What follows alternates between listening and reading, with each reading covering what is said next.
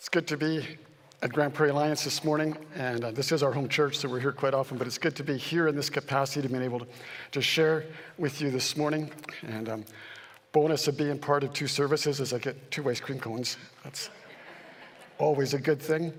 But also, got to sit in the worship twice, and I don't know about you, but that's what I, I value that so much. And thanks to Brad and the team for leading us again in incredible worship this morning. My name is, as Ruth said, Mel Sigelko, and I actually work with Rising Above here in Grand Prairie. I'm not on staff here at the church, but um, you, recognize, you may recognize the name as my cousin Jonathan's wife, Barb, is on staff in children's ministry, and our son Michael is on staff here as youth pastor role. And so just excited to be part of this church, part of this church family, and to be here this morning to share with you. We're going to continue our look at Second Corinthians. And um, I was when Pastor Caleb asked if I would share this morning, and he said, This is your passage of scripture. If you agree to do this, I'm going, Yes. I get, it feels like I'm winning the lottery to get to speak on this passage of scripture. It's such a powerful passage. And uh, 2 Corinthians chapter 5, you can turn in your Bibles and we'll look at that in just a minute. But as we look at that, we're going to look at Paul's actually says in this passage, not directly, but you can read between the lines and you'll hear him say that there's three kinds of people and so we're going to look at that, and you're going to fit into one of these categories, but just you've often heard people say or heard phrases, you know, there are two kinds of people in this world, or there are three kinds of people in the world. There's a couple ones that I liked. There are two kinds of people in this world those who love to talk, and those who hate to listen. There are two types of people in this world those who are on my side, and those who are in my way. There are three kinds of people in the world those who make things happen, people who watch things happen, and people who wonder what just happened. Or there are three kinds of people in this world those who can count and those who cannot. Yeah. Slowly, we'll figure that one in. All right, let's look at 2 Corinthians chapter 5. Beginning at verse 11, and we're going to read through to verse 21. But verse 11 says, Since then, we know what it is to fear the Lord. We try to persuade men. What we are is plain to God, and a hope is also plain to your conscience. We are not trying to commend ourselves to you again, but are giving you an opportunity to take pride in us so that you can answer those who take pride in what is seen rather than what is in the heart. If we are out of our mind, it is for the sake of God. If we are in our right mind, it is for you. For Christ's love, com- com- for Christ's love compels us, because we are convinced that one died for all, and therefore all died. And he died for all, that those who live should no longer live for themselves, but for him who died for them and was raised again. So from now on, we regard no one from a worldly point of view. The once we regarded Christ in this way, we do so no longer. Now look at verse 17. Therefore, if anyone is in Christ, he is a new creation. The old has gone, the new has come. All this is from God who reconciled us to himself through Christ Jesus and gave us the ministry of reconciliation. That God was reconciling the world to himself in Christ, not counting men's sins against them. And he has committed to us the message of reconciliation. Verse 20, we are therefore Christ's ambassadors, as though God were making his appeal through us. We implore you on Christ's behalf, be reconciled to God. God made him who had no sin to be sin for us, so that in him we might become the righteousness of God. Let's pray. God, as we unpack these powerful words, as we understand what it means to be reconciled, as we understand the call that you've placed on our lives to embrace this ministry of reconciliation, to be ambassadors for you, God, I pray that you would open our hearts. Help us to see which one of these three categories we fit in and help us to hear what you are asking from us and how you want us to respond. We pray in Jesus' name. Amen. As I said, I, when I read this, it came to me that there were three kinds of people in this world. And so the first one I want us to look at is those that are disconnected from God, those that need to be reconciled. Blaise Pascal, a French philosopher, and you've probably heard this quote, he said, There is a God shaped vacuum in the heart of each man which cannot be satisfied by any created thing, but only by God the Creator, made known through Jesus Christ. We are created for a purpose, and that pur- purpose cannot be discovered while we live disconnected or unreconciled from our God. So, verse 20 in the message it says, becomes friend, become friends with God. He's already a friend with you. God is ready and wanting that reconciliation to happen. He's waiting for us to respond and fit into that. I teach at Rising Above, and I teach um, one of my classes I teach is, is self esteem. And in my self esteem class, we focus on a, a couple of foundational principles that God made you, and He is pleased with His workmanship. He's pleased with the result, and that we are loved by God because of who we are, not because of what we've done, and that we have a purpose.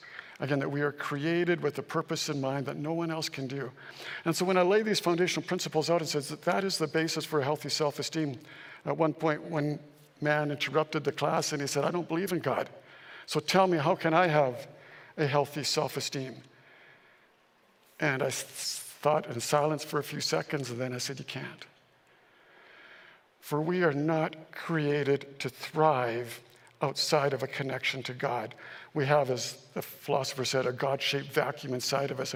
And until there's that reconciliation, until there's that connection, we will never be able to be who God created us to be. We are living, if you're living disconnected from God, you are missing out in the life that God has for us. This past Friday was World Suicide Prevention Day. And I looked at some of the stats. Amongst young adults, 15 to 29 years old, suicide is the second leading cause of death. And amongst that category, from age 30 to 44, it is the third leading cause of death. And research shows, and this was astounding for me to see, that for every death by suicide, there are 25 to 30 attempts. We live in a world that people are not thriving they're not grasping that connection to God. We live in a world that is disconnected from God. I had the honor this week of spending a couple of days with uh, some of our First Nations leaders. A chief and council from one of our Alberta First Nations came down and spent a couple of days with us. They wanted to observe and learn what Christian based treatment looked like because in their communities, addiction and suicide is destroying them as a, as a community, as a culture. And they know that the answer comes from a connection to their Creator. The answer comes from being reconciled to God. John 15, Jesus said, Apart from me, you can do nothing. We are not created to live apart from God. We need to be reconciled. And so Paul says, I implore you on Christ's behalf, be reconciled to God. So you may be sitting in these in these benches this morning, or you may be watching online and you don't even know why you're here and you don't know why you tuned in. Because you know you're disconnected from God, and maybe today, today could be your day to get that connection in place, to be reconciled to God, to take that step of surrender and say, God, I need you. And if you do, then you'll be able to embrace life to the full here on earth. But even it's even bigger news than that. It's not just about the days that we have here on earth, it's about eternity. And Pastor Matt shared last week uh, from the first part of 2 Corinthians chapter 5, where it says, We have an eternal home in heaven, not built by human hands. That is the gift of reconciliation to us when we come to Him, acknowledging the work that Christ did in the sacrifice on the cross in a few moments when we close the service, if you haven't taken that step, you have the opportunity to be reconciled. But that first group of people are those that need to be reconciled. The second group are those that are connecting to God or those that are in the process of being reconciled. Something powerful happens when we come to this place of surrender. In verse 17, which is one of my all time favorite verses in the scriptures, if anyone is in Christ, he is a new creation. The old is gone, the new has come. The old is gone, the new has come. My father was a pastor and then became a Bible college president. And in the time when he was in Bible college, in the presidency of a Bible college, he would often get asked to speak in different churches. And we, as the family, would get dragged along. And so I would hear my dad's sermons over and over again. And there was one sermon that he would preach from this verse but if anyone is in Christ, he's a new creation. The old is gone, the new has come. And he would illustrate it with this. He would say, Imagine a car dealership offering one of their push, pull, or drag sales. And we, that was a kind of a common thing back then, and we're talking a lot of years ago. I was, and I just realized it's still fairly common. We had a Volkswagen dealership do it this summer, and I think a Dodge dealership offer $3,000 off of a new vehicle if you can push, pull, or drag any old clunker in. But my dad would change it a little bit, and he would say this What if a dealership said, You bring any old clunker in here, you can push, pull, or drag it in, and you give us the keys of your old clunker, and we'll give you the keys for a brand new vehicle. No questions asked, no fine print to sign up for, just a straight exchange, your old clunker for something brand spanking new. So you go in there, you take advantage of this, and you're looking at this brand new car, and it's got shiny, it's clean, it's got all the options you want, and they give you the key, and you're so excited. And he says, Before you leave, you need to give me the keys for your old car. And all of a sudden, you've got this tension, you've got this brand new vehicle key in your hand. You're not sure you want to give up the old one. There's a lot of memories there. And my generation, when we talk about clunkers, it's not quite the same as some of your younger people think of clunkers. When we talk about clunkers in my day, it was like we had to drive standard transmissions because we couldn't afford those fancy automatics. But was, that was a good thing for us because more times than not, either the battery was dead or the starter was shot, and so we got to push it to get it started. And so we could still get around, or we'd park on a hill to make sure we can get it going down the hill. Those were the kind of clunkers that we would have, or so common that we would drive vehicles that the gas gauges don't work, and you had to guess as to when you think it was going to run out of gas. So you'd have to carry a jerry can with you in case you guessed wrong. Uh, those are the kind of clunkers that we're thinking about when we're saying, Do I want to take that trade? And we're going, Maybe I should fix that tear in the seat and the upholstery before I give you this old clunker. And they go, No, just give it to us the way it is. And, but I, I just, and so the picture of this illustration is you're stuck and you can't take the new until you're ready to surrender the old. And that's the tension that we live with. But this part about being reconciled to God is the opportunity to surrender the old and take on the new. And when we're in this process, we're in that second part of this, those that are connecting to God. When that happens and we take that step of surrender and we let go, then the words of Jesus in Luke 15, where he says, that's when there's celebration in heaven when one person surrenders, lets go of everything, and takes the new that Christ has provided for them because of his work on the cross, that's when there's celebration heaven. And that's the only time in Scripture that it talks about celebration heaven. The second group of people here, this is a powerful, powerful thing. We love to celebrate it in this church with the yellow roses that are often up here on the stage. It is a time for us to celebrate when this kind of reconciliation happens. And if you've been there and you've experienced that, then you are in this third category those that are connected and helping others connect. Verse 18 All this is from God who reconciled us to himself through Christ and gave us the ministry of reconciliation. In verse 20, we are therefore Christ's ambassadors. He has given to us the ministry of reconciliation. It doesn't say he's given the pastors or the church staff the ministry of reconciliation. All this is from God who reconciled us to himself. And so, if we've been reconciled to God, we have this ministry of reconciliation. We are therefore Christ's ambassadors. There is no other option. So, what's the role of an ambassador? Well, if we were to be step back for a second and say, what's the role of an ambassador when it comes to countries? An ambassador is a highly respected official acting as a representative of a nation. And so, that choice words that Paul uses here when he says we are ambassadors would suggest that we are representatives of heaven in this place we call earth. We are to be representative of, of Christ amongst those who have been disconnected from him, who, have been, who need to be reconciled to him. That's the role of the ambassador. In 1 Peter 3 15 and 16, it says, if anyone asks about the hope living within you, if anybody asks about that reconciliation that you've experienced, always be ready to explain your faith with gentleness and respect. Maintain a clear conscience so that those who slander you for living a pure life in Christ will have to lie about you and will be shamed because of their slander. That's what it means to be an ambassador, to be, always be ready to share our faith.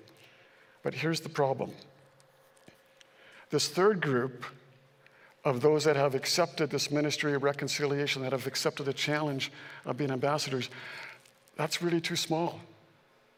It's a very small group. The second group, those that are being reconciled, where that reconciliation takes place, that act of surrender, that's supposed to be the small group because that's a very transitional place. We come out of being unreconciled to being reconciled, and then we're to move into this third category, which would be the large category. And this is third category when we do what we're called to do to be ambassadors for Christ, that's where the world's going to change. That's when we're going to fulfill Jesus' words when he says, I will build my church and the gates of hell will not be able to stand against it. But for some reason, we hang around this middle one far too long. So we understand that first group that people need to be connected to God. We see the brokenness around us and we get it. We know it's there, it's a legitimate group. But we think other people are going to be the ambassadors, not us. It's our job. The second group, those that are connecting to God, is we hang around there too long, resulting in this third group being too small. And so let me talk about for a second why do we settle in this middle group? Why don't we step into the privilege of being ambassadors, the privilege of being part of this ministry of reconciliation? A couple of reasons come to mind, two come to mind. Number one is that basically we're too self absorbed and Look at this is from the Passion Translation. This is verse 15. It says, So those who live, in other words, those who have been reconciled now to God, those who have experienced the exchange of the old for the new, those who, those who live should no longer live self absorbed lives, but lives that are poured out for Him, the one who died for us and now lives again. We should no longer live self absorbed lives, but lives that are poured out for Him. First problem we get stuck on is we hang on. We do this exchange of keys, the old for the new, but we hang on. We don't, actually, I guess we don't actually do the exchange. We hang on to the old and we stay stuck in this self absorbed place. There's three parts to this self absorbed place I want us to touch on. Being self absorbed says you will choose comfort over commitment. We want the nice house, we want the comfortable vehicles, we want time just to relax. Not the intentional effort of making a commitment, of doing something, of committing to being part of something, of committing to helping Michael and Lauren with the youth, or committing to work with Annette and the FID team, or committing to work with children's ministries. That takes time. We'd rather be comfortable than make the commitment. We choose comfort over courage.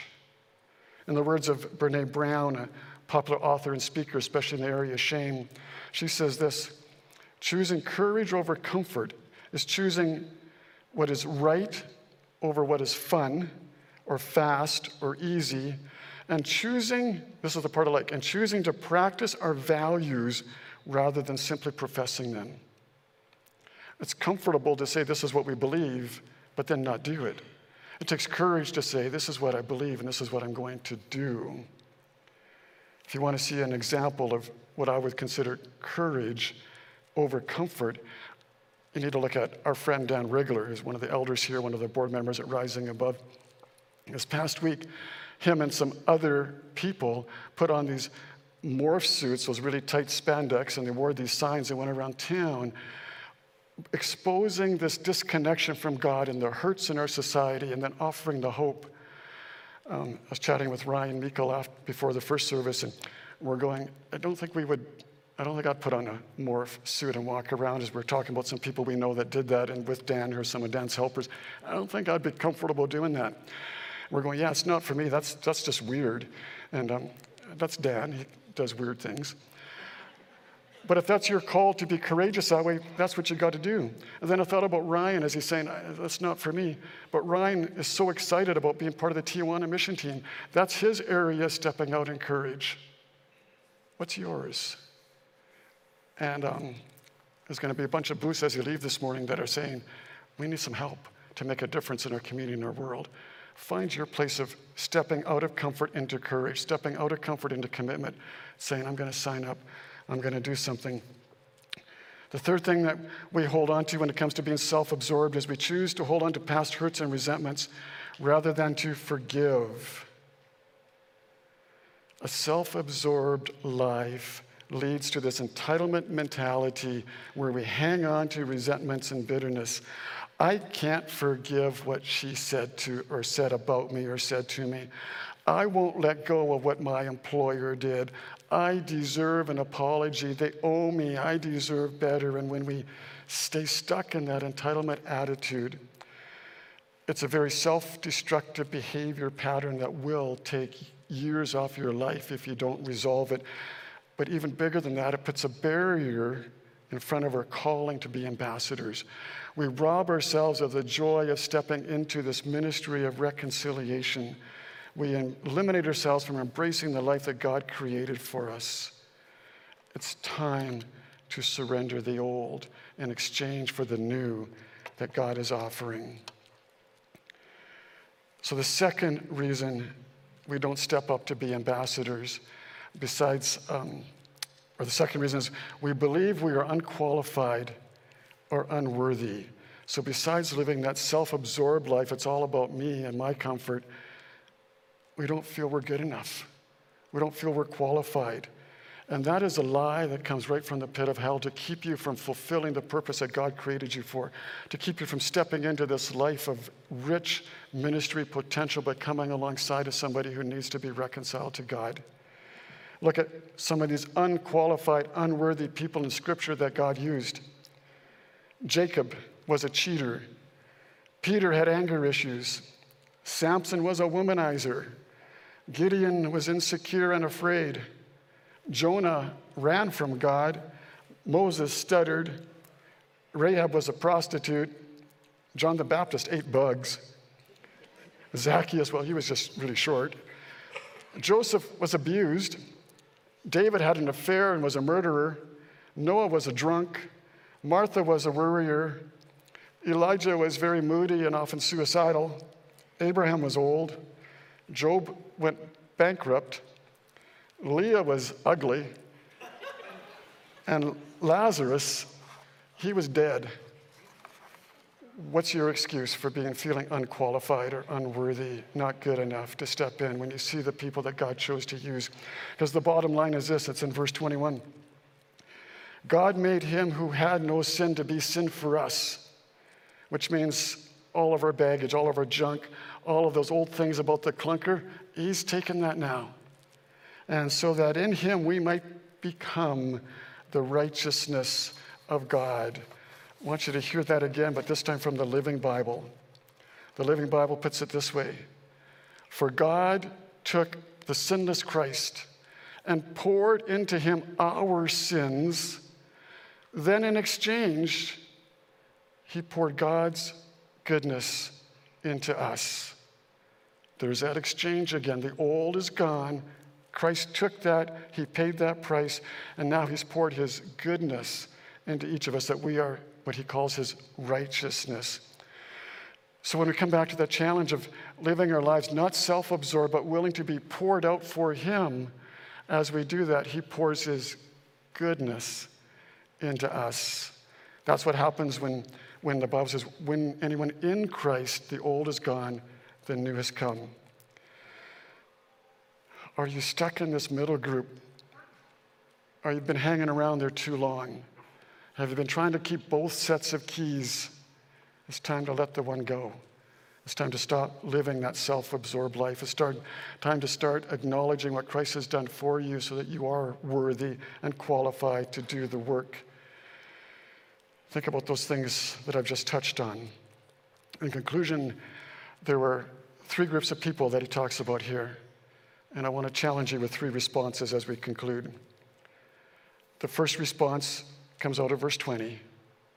It simply says, We implore you on Christ's behalf, be reconciled to God. You're not designed to do this on your own. You will never find true fulfillment and peace in this life on your own. Be reconciled to God. If you haven't taken that first step, if you haven't moved out of that first group, I challenge you today could be your day. The second response is to move from being recite, reconciled, where the old is gone and the new has come, to say, yeah, it's time for me to embrace the calling to be an ambassador. It's time for me to embrace this ministry of reconciliation. It's time for me to let go of the comfort and let myself be poured out, to commit to doing something, commit to making a difference. And as you're enjoying ice cream in a few minutes, there's opportunities there for you to say, that's where, that's what God's calling me to do. The third response, I want to speak to those that, for just a minute, that have lived in this category. You know what it's like to be poured out. You've been there and you've done that. And now you're sitting here today and go, I remember that. That was really rich. That was so cool what happened.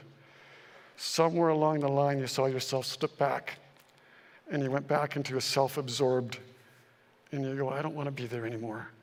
And you wanted the third response is if you've, if you've tasted what it's like to live with the ministry of reconciliation, to be an ambassador, and you see the fulfillment and the joy that comes from serving, and you're going, but I've let that go. The challenge is, are you willing to pick that up again today and say, yeah, I want that back? I want to live in that experience of fulfilling the purpose that God has, in Christ have created me for.